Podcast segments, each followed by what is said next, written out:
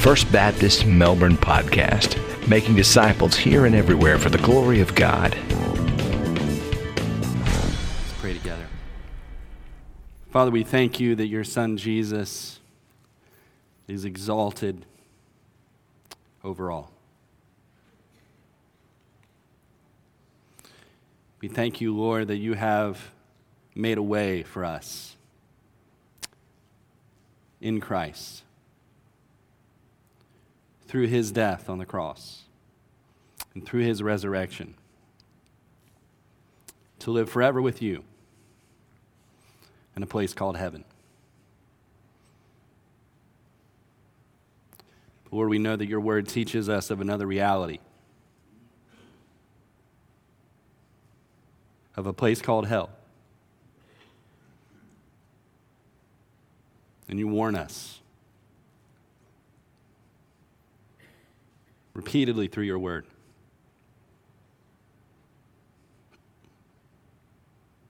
Those who do not know you will spend eternity there.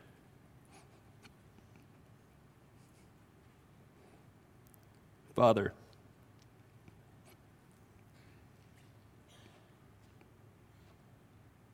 we ask that you would speak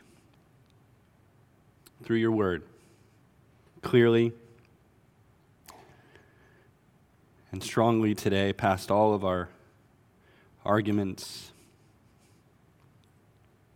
that in our hearts we would raise in protest of what you have declared to be true.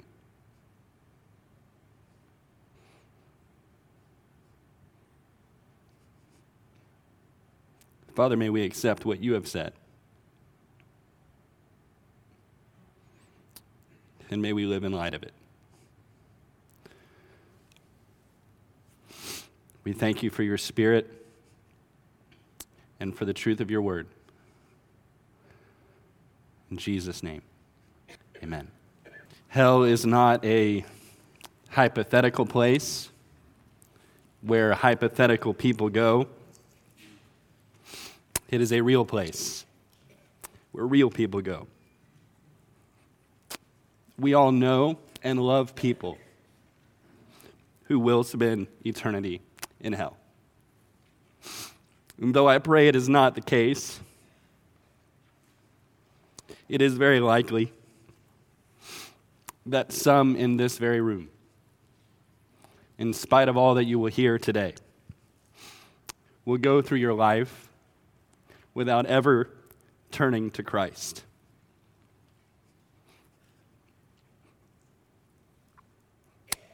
And we'll spend eternity in the place that we're talking about today the place that the Bible calls hell. And this is a sobering reality. If we're honest, hell is a topic that none of us want to think about. It is a topic that we push from our minds whenever we do think about it. C.S. Lewis went so far as to say this, speaking of hell, he said, There is no doctrine that I would more willingly remove from Christianity than this, if it lay in my power. And I understand what he means by that. But it would seem that there are some in the church today, even in evangelical circles, who are trying to actually do that, to remove the doctrine of hell entirely from the Bible as if it were not taught there. And part of the impetus of this message is to respond to those attacks upon this doctrine and to make sure that we understand in our church what the Bible clearly says about it. But when I look at the church in America today, I believe a bigger problem is not those who would outright deny the doctrine of hell. A bigger problem lies in the fact that so many pastors and so many churches that would claim to believe in hell and do know that this doctrine is taught in the Bible act as if they do not believe it and never speak of it. In fact, it has become a taboo topic in so many churches. I think the reasons for that are many. I think one of the reasons is that when you look at the history of the church, there were uh, so called fire and brimstone preachers who spoke of hell, and in fact, pretty much only spoke of hell. And they spoke of hell in such a way and to such an extent that I believe that they forgot that the word gospel means good news. The Bible does teach about hell, but it isn't primarily about hell. It's about what God has done through his Son, Jesus Christ, to save us from hell and to save us for heaven. And so, of course, we don't want to be like those preachers, but I'm afraid that in our efforts to not be like those preachers, we have swung the pendulum so far that now we will not even say the word hell in church. And I think it's a dangerous omission. Because if we never talk about hell, I'm afraid that we give people the impression that hell is really not something to worry about, that we're really not sure if it actually exists. And if it does actually exist, it's probably just for super bad people like Hitler, and we're sure it's not for anyone like us. And that's a dangerous thing to imply or to state because it is not true.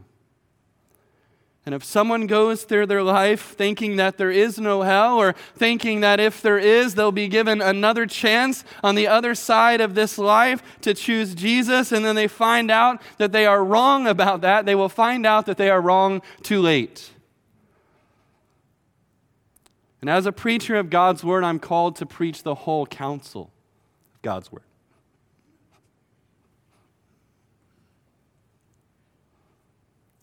I know this isn't a popular topic. I'm sure that this uh, sermon on Facebook probably won't get a lot of likes. But I want to be able to stand before God and tell Him that I did not shy away.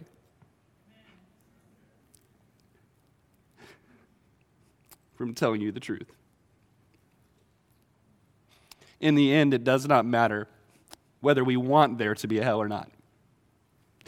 It does not matter what I think about it or what you think about it. What matters is what the Bible has said about it. I want to share with you today what Jesus taught and what Jesus believed about hell. Because I don't know about you, but I want to believe about hell what Jesus believed about hell. And there's a lot of places that we could go in the four gospel accounts to see what Jesus taught about hell because he talked about it a lot. In fact, Jesus talked more about hell than he did about heaven. Because he wanted us to know that it is a real place that real people will go to. And so we're going to look at a lot of scriptures along the way today, but the main passage for us is in Matthew 25, verses 31 to 46. If you have a copy of God's Word, if you would turn there with me. This is the longest section in any of the four Gospels where Jesus talks about judgment.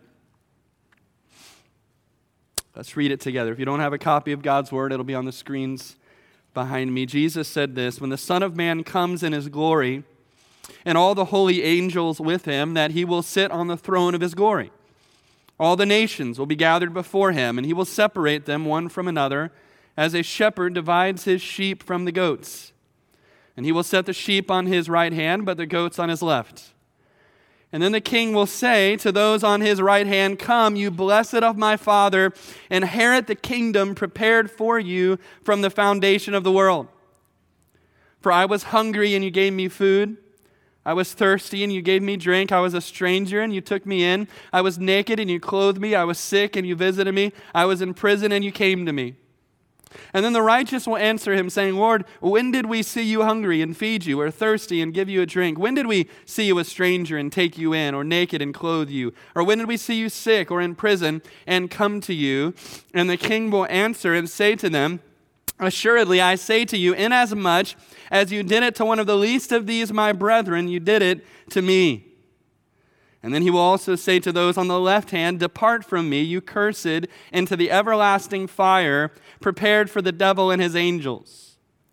For I was hungry, and you gave me no food.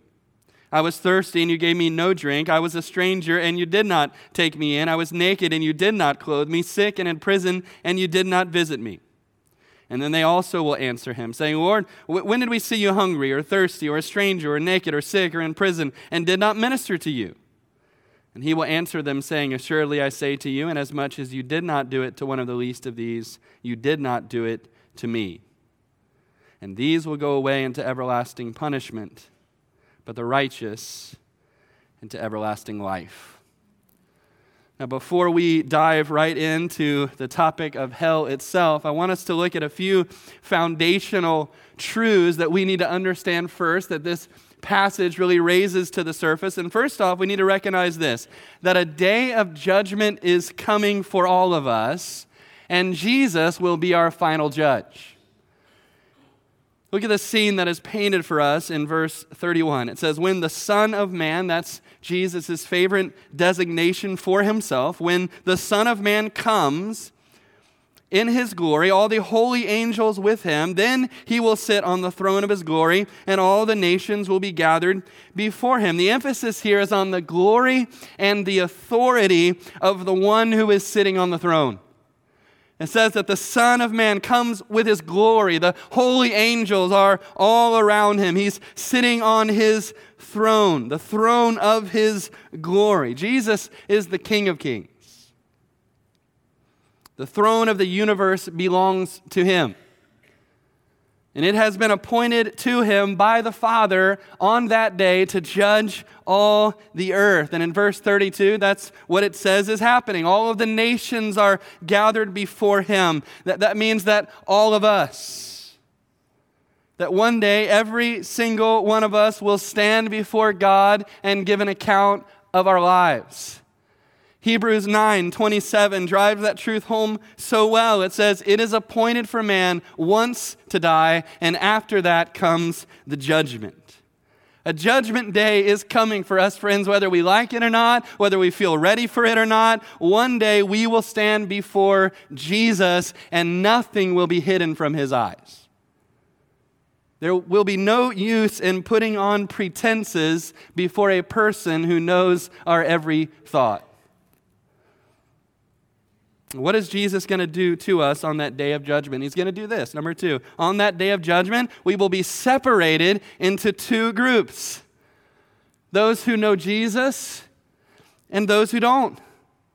At the end of the day, that's what the sheep and the goats represent. The sheep are Christians, those who know Christ, those who follow Christ, and the goats are those who don't know Christ.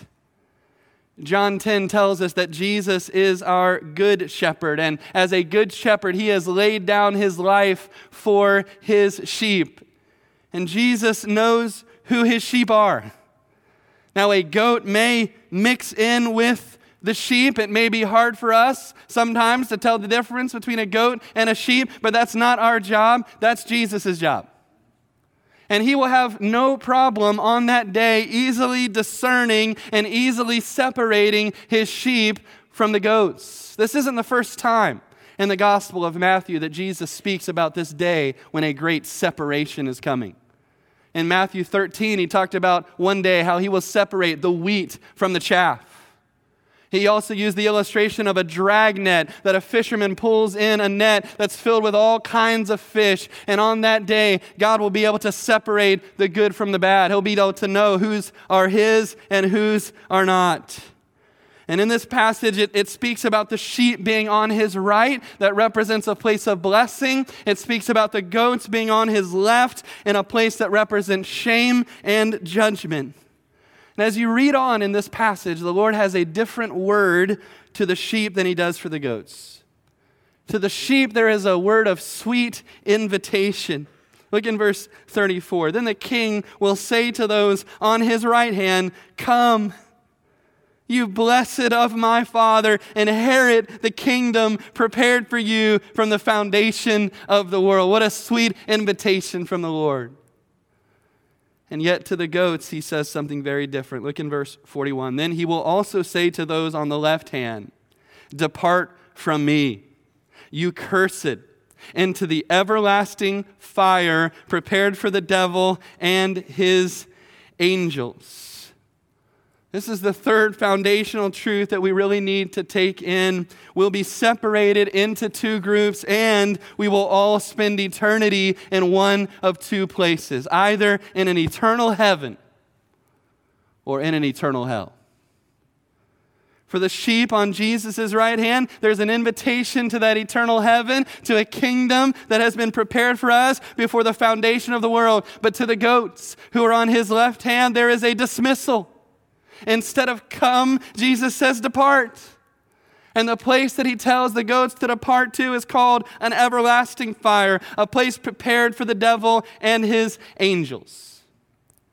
Now, the reason that Jesus gives in this passage for why the sheep are invited into heaven and why the goats are dismissed may be surprising to us. In verse 35, he says, I was hungry, you gave me food. I was thirsty, and you gave me drink. I was a stranger, and you took me in. I was naked, and you clothed me. I was sick, and you visited me. I was in prison, and you came to me. And notice how surprised and how humbled the sheep are to hear that they ever did anything that directly ministered to Jesus. Because, of course, most Christians who have ever walked the earth have not walked the earth at the same time as Jesus. And so these sheep are humbled by the fact that Jesus is saying that we ever did anything that ministered to him. And Jesus says to them in verse 40 Assuredly, inasmuch as you did it to one of the least of these, my brethren, you did it to me. Now, of course, Jesus is calling us, and the Bible calls us to love all people, to even love our enemies, and to do good to all, whether people know Christ or whether they don't. But, but in this passage, notice that Jesus is speaking specifically about those who are believers. He said, Inasmuch as you did it to one of the least of these, my brethren.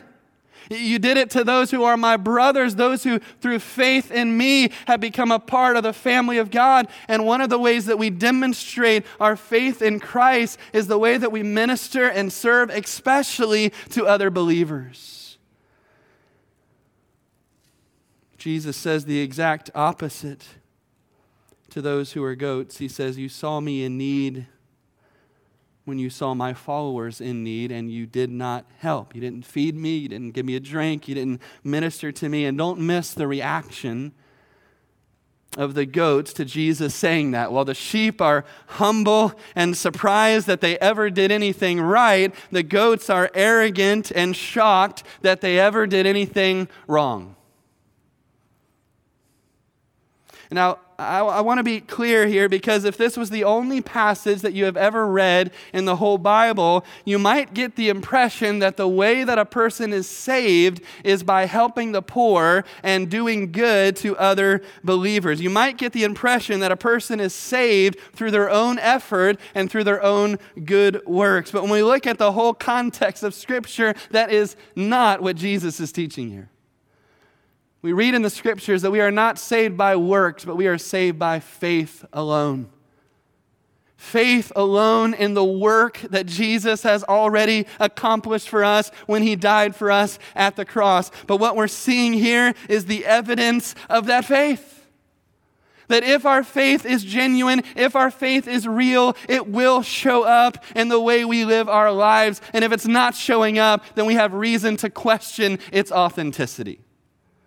And we read the same thing in 1 John. John said, If we claim that the love of God abides in us, then the love of God should flow out of us. Then we should love others. And that's precisely what Jesus is saying here. He's demonstrating the evidence in the life of the sheep and in the life of the goats, whether or not they've been transformed by the love of God. So, in the end, what makes the difference? Between whether you're a sheep or whether you're a goat, whether you're invited in or whether you're told to depart on that day of judgment, is where you stand with Jesus Christ. Jesus could not be more clear here that those who do not know him will spend eternity separated from him in a place called hell. And so, with those foundational truths in our minds, I want us to focus in our remaining time on, on hell itself. And based on this passage and based on the rest of Scripture, what did Jesus say about hell? That's the question before us. This is hell according to Jesus. And again, eh, eh, remember, it doesn't matter what I think or what you think or what we want to be true. What matters is what our Lord and Savior, Jesus Christ, has declared to be true. What did Jesus say about hell? First of all, he said this it is God's judgment on all who do not follow him.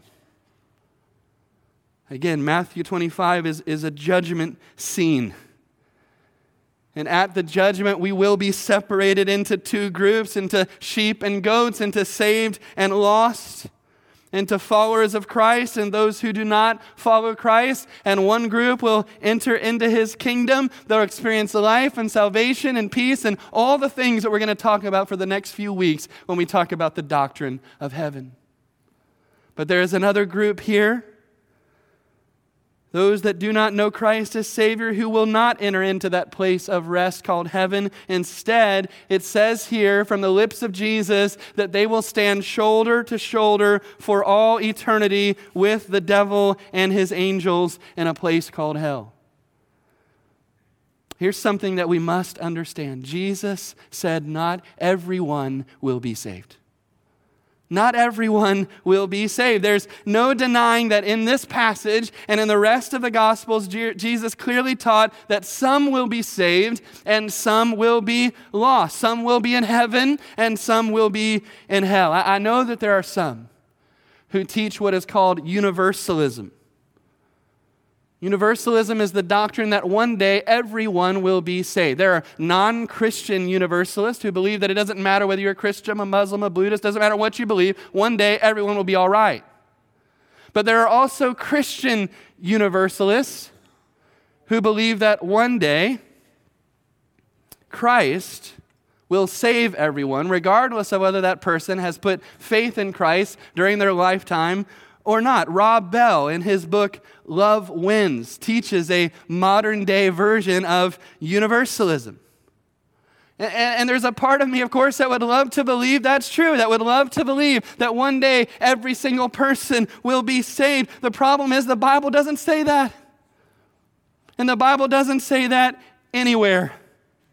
Now, universalists will claim that the Bible says that. They'll even use a passage like the one we studied a few weeks ago in Philippians chapter 2, where we read this Therefore, God has also highly exalted him, meaning Christ, and given him the name which is above every name, that at the name of Jesus every knee should bow, of those in heaven, those on earth, and those under the earth, and that every tongue should confess that Jesus Christ is Lord to the glory of God the Father. But that passage doesn't mean that everyone will be saved.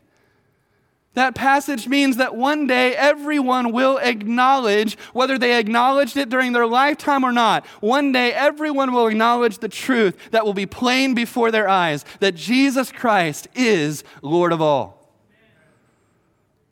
Far from saying that everyone will be saved, Jesus actually, in one place, says that most people will not be saved. Listen to what he said in the Sermon on the Mount. He said in Matthew 7 Enter by the narrow gate. For wide is the gate and broad is the way that leads to destruction, and there are many who go in by it, because narrow is the gate and difficult is the way that leads to life, and there are a few who find it. Now, we can protest that, of course, and we can say, you know, that just doesn't seem fair to me.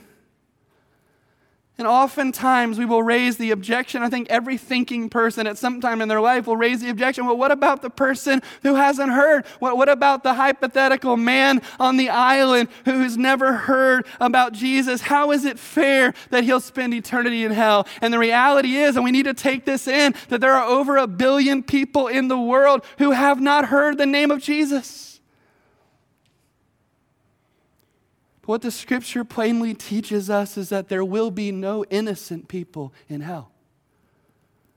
That every single one of us has sinned against the God who created us, and what every single one of us deserves is judgment for all eternity for our sin. Now, we haven't all seen the same amount of light. That is true. And Jesus seems to teach in Luke chapter 12 that there will be degrees of punishment in hell, just as there will be degrees of reward in heaven. And the degrees of punishment in hell will be based on how much knowledge you had. how much knowledge you rejected. Not everyone receives the same amount of light, but everyone has received light. Romans 2 says that God has given us a conscience, that we know the difference between right and wrong, and we still choose wrong. Romans 1 teaches us that God has shown us, even in creation, his invisible attributes. They are clearly seen, and it should cause within us a stirring to seek after God, to bow before God. And instead, we all do the opposite in our sinful nature. We run from him as rebels. I think instead of asking the question, why doesn't everyone go to heaven, we should be asking, how is it that any of us get to go to heaven? How is it that God could be so gracious to us in spite of all that we have done? And I think when we get to heaven and we have a clear understanding of God's perfect holiness and we have a clear understanding of our own sinfulness in the light of His holiness, that is the question that we will be asking. Jesus said, Not everyone will be saved. And also, Jesus said that on that day, no one will get a second chance. I know that we hear that, and again, our first instinct is to say, wait, is a God a God of second chances? The reality is, God is a God of second chances. God is a God of a million chances, and every day He gives us another chance to respond to His gospel, to turn to Him in faith. But what we read in the Word of God is that when this life is over, so are our chances. What the Bible plainly teaches is that whatever we are at the time of our death is what we will be for all eternity. If we are saved, we will be eternally saved. But if we are lost, we will be eternally lost. Earlier in this very chapter, in Matthew 25, Jesus tells the story of 10 unmarried women, 10 virgins. He speaks about how five of them were ready for the Lord's return and five of them were not. And when the day of the wedding came, the five who were not found themselves on the outside of the wedding party and they're knocking on the door, but the door is shut. And, in Luke chapter 13, Jesus teaches this even more clearly. Listen to these words. Then one said to him, Lord, are there few who are saved? And he said to them, Strive to enter through the narrow gate, for many, I say to you, will seek to enter, will not be able. When once the master of the house, listen, has risen up and shut the door, and you begin to stand outside and to knock at the door, saying, Lord, Lord, open for us, he will answer and say to you, I do not know you, where you are from. And then you will begin to say, We ate and drank in your presence. You taught in our streets. But he will say, I tell you, I do not know you, where you are from. Depart from me, all you workers of iniquity. There will be weeping and gnashing of teeth when you, say, when you see Abraham and Isaac and Jacob and all the prophets in the kingdom of God, and you yourselves thrust out. These are not my words, these are the words of Jesus Christ. What a terrifying prospect it is that there are some that when this life is over will think that they're going to get another chance, but Jesus will say the door is shut. Whatever side of the door you are on, you will stay on. So, friend, what side of the door are you on right now?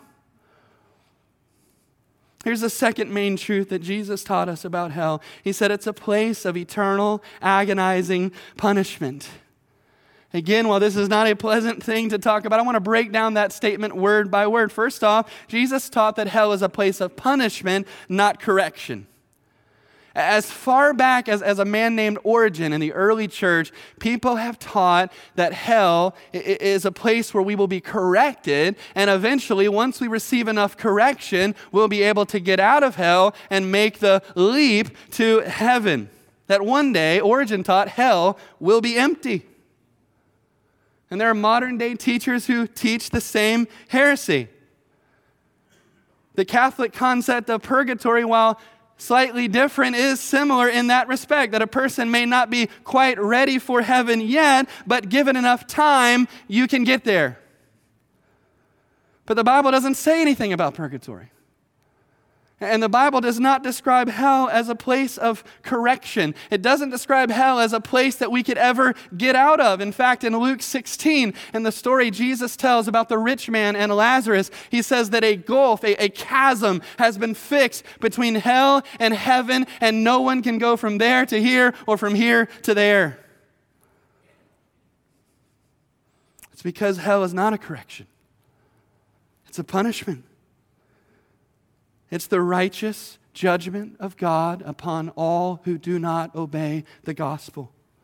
In Matthew 25, Jesus said, And these will go away into everlasting punishment. Listen to how Paul describes it in 2 Thessalonians 1. These are, this is very strong language, but he says one day Jesus will be revealed and he will do this in flaming fire, taking vengeance on those who do not know God and on those who do not obey the gospel of our Lord Jesus Christ. These shall be punished with everlasting destruction from the presence of the Lord, from the glory of his power. And when he comes in that day to be glorified in his saints and to be admired among all those who believe, because our testimony among you was believed. Hell is a punishment, not a correction. Second, Jesus said hell is eternal, it's not temporary. There are some people who teach what is called annihilationism. It's the idea that people don't live on forever in hell, but instead they are annihilated, that they just cease to exist. And again, I wish that that were the case, but that's not what the Bible says. Repeatedly, the Bible says that hell is eternal. Matthew 3 calls it an unquenchable fire. Matthew 9 it says, Jesus said there, it's a place where the worm does not die. Revelation 14, Revelation 20 says it's a place of torment where the smoke ascends forever and ever. Now, again, we want to push back on that, don't we? We want to say, you know, it just seems disproportionate, you know, that, that, that here we are, we're, we're sinning in, in a finite way, and yet we have to endure an infinite punishment. And yet, this is where we need to remember that the measure of our sin, the greatness of our sin, is in proportion to who we sin against.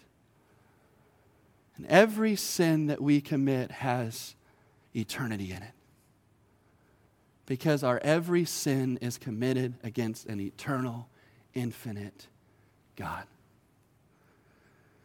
And as Russ Moore reminds us, we should not think of those in hell as morally neutral, as if they suddenly become perfected people who are just longing for the grace and the goodness of God. No, rather, in hell, we remain what we are and so sinners in hell will keep on sinning for all eternity and will keep on receiving the consequences of that sin. Hell is not temporary, friends. It is eternal. It's just as eternal as heaven is. And in our passage, look at verse 46. It says, These will go away into everlasting punishment, but the righteous into everlasting life. If the righteous are going to a place that is eternal, we believe that, then we must also hold at the same time that that punishment is also eternal.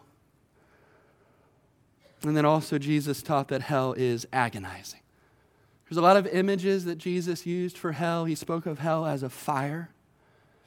He spoke of hell as a place of darkness. Now, some people will say, well, which is it, right? It, it, it, can't be fire and darkness, right? If there's fire, there's light, so it can't be both. And this is where we need to remember that Jesus is using imagery, right, to tell us, uh, to give us an idea of what hell is like. He's not a medieval artist that is, that is sensationalizing what hell is like. He's just telling us enough to understand that hell is a place of agony, it's a place of eternal agony, and it's a place that none of us should want to be in. And then lastly, Jesus taught this main truth about hell it's a place of eternal separation from God. One of the images that I just mentioned was darkness or outer darkness. This image is meant to convey this truth that hell is a place where people are separated. They're in darkness. God is in the light, and they are in darkness. So, as one writer said, this is the biggest difference between heaven and hell. In hell, there is an absence of the presence of God. That's what makes hell hell. Now, when I say that, of course, I, I'm not denying the doctrine that God is uh, omnipresent, that God is everywhere. He is everywhere, and in that sense, He is in hell, but He is not relationally in hell. The people who are in hell do not have a relationship with God. They are not aware of that presence. They do not know Him. They do not see Him. And that is the worst part of hell, being separated forever from the glorious presence of the God of the universe. And again, that sentence to be separated from God is God's sentence on those who will spend eternity in hell. But you know, another way of looking at that is to see hell as a place that those who end up there have chosen for themselves. In fact, in John chapter 3, right after verse 16, where it says, For God so loved the world that he gave his only begotten Son, whoever believes in him should not perish but have everlasting life. This is what it says in verse 19. And this is the condemnation that the light, Jesus, has come into the world, and men loved darkness rather than light because their deeds were evil. Jesus is the light of the world. And in the end, the reason people reject the light of Jesus is because they prefer the dark. Because in our sinful nature, we would rather live in the dark than in the light. And in the end, God says to us, okay. If you prefer the dark, then that is where you will remain. And that is exactly what hell is. If we end up in hell, it's not because God does not love us. It's not because God has not done everything possible to save us from hell. If we go to hell, it's because we walked right past the bleeding body of His Son who was crucified on the cross precisely so we wouldn't have to go there. In a manner of speaking, hell is not where God sends us, it's where we send ourselves.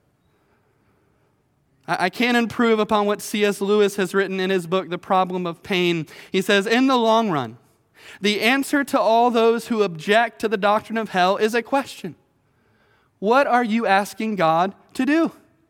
To wipe out their past sins and at all costs to give them a fresh start, smoothing every difficulty, offering every miraculous help, but He has done so on Calvary to forgive them, they will not be forgiven because they're rejecting that forgiveness, right? To leave them alone, alas, I'm afraid that is what he does. That's one way of looking at it. Some of us have essentially been saying to God our whole lives, I wish that you would just leave me alone. And in the end, that is what he does.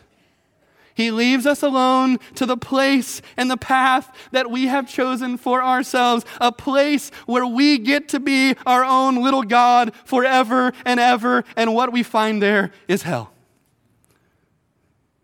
I'm sure there's probably many more questions that arise in your mind when you think about this doctrine of hell that I haven't been able to respond to. I'm sure there's questions that, that no one will be able to respond to until we're with the Lord. And at the end of the day, we have to trust all of those questions to God. We have to take to heart what Abraham said in Genesis 18 Will not the judge of all the earth do right?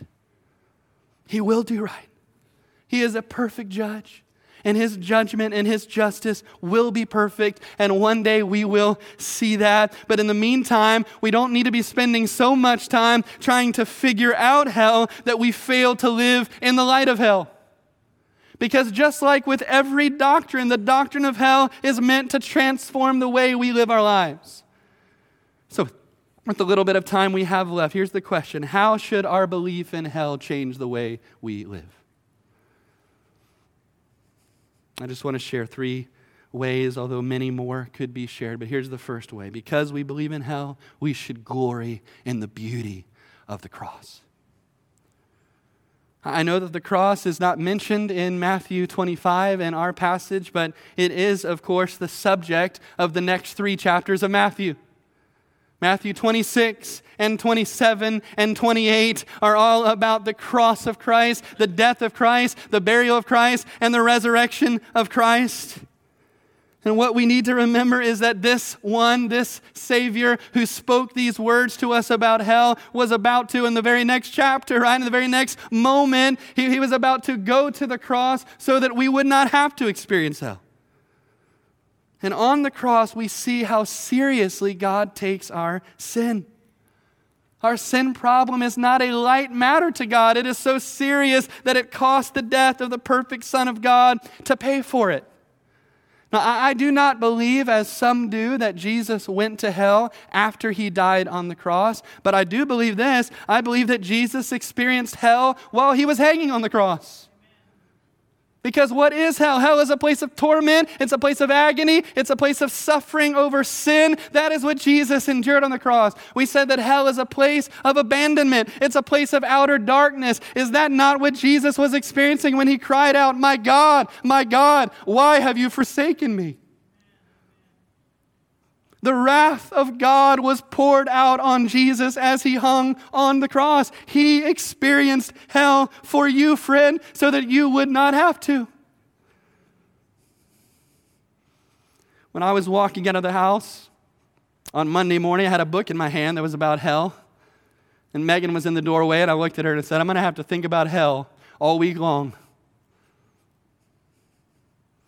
And she looked back at me and she said, Just be thankful that you're not going there. And I am. I am thankful because of what Jesus did for me that I'm not going there. Let's allow the doctrine of hell to cause us to glory more than we do in the beauty of the cross of Christ. Secondly, here's how believing in hell should change us. Our heart should break like God's does for the lost. The prophet Ezekiel says that God takes no delight in the death of the wicked. In, Peter, it says that God's will is that none should perish, but that all should come to repentance, that all should come to believe in Jesus. God's heart breaks over the condition of the lost, and ours should too. I love the example of the Apostle Paul in this in Romans 9. This is what he said about his fellow Jews. He said this I have great sorrow and continual grief in my heart, for I could wish that I myself were accursed from Christ for my brethren, my countrymen, according to the flesh. Did you catch what he just said? He, he just said, I wish that I was accursed he said, I wish that I would go to hell so that my countrymen did not have to. I don't know about you, but I'm not sure I could say that about anyone. And yet, Paul's heart was breaking over the state of the lost. The same Paul, by the way, who told us in Philippians 4, verse 4, to rejoice always. Again, I say rejoice. Even while he had joy in the Lord and in his own salvation, he also carried with him a burden and a brokenness for the state of the lost that drove him to do what he did. If we really believe the doctrine of hell, we should carry that same burden with us because every day we are surrounded by people at work and in our neighborhood and maybe at our kitchen table who, right now, unless they turn in saving faith to Jesus, are headed to an eternity in hell. Not only should we be broken about them, but number three, we should pray for them. We should pray and plead with the lost to be saved. And again, Paul is such a great example here. He writes this in 2 Corinthians 5 Now then, we are ambassadors for Christ. As though God were pleading through us, we implore you, we beg you, on Christ's behalf, be reconciled to God.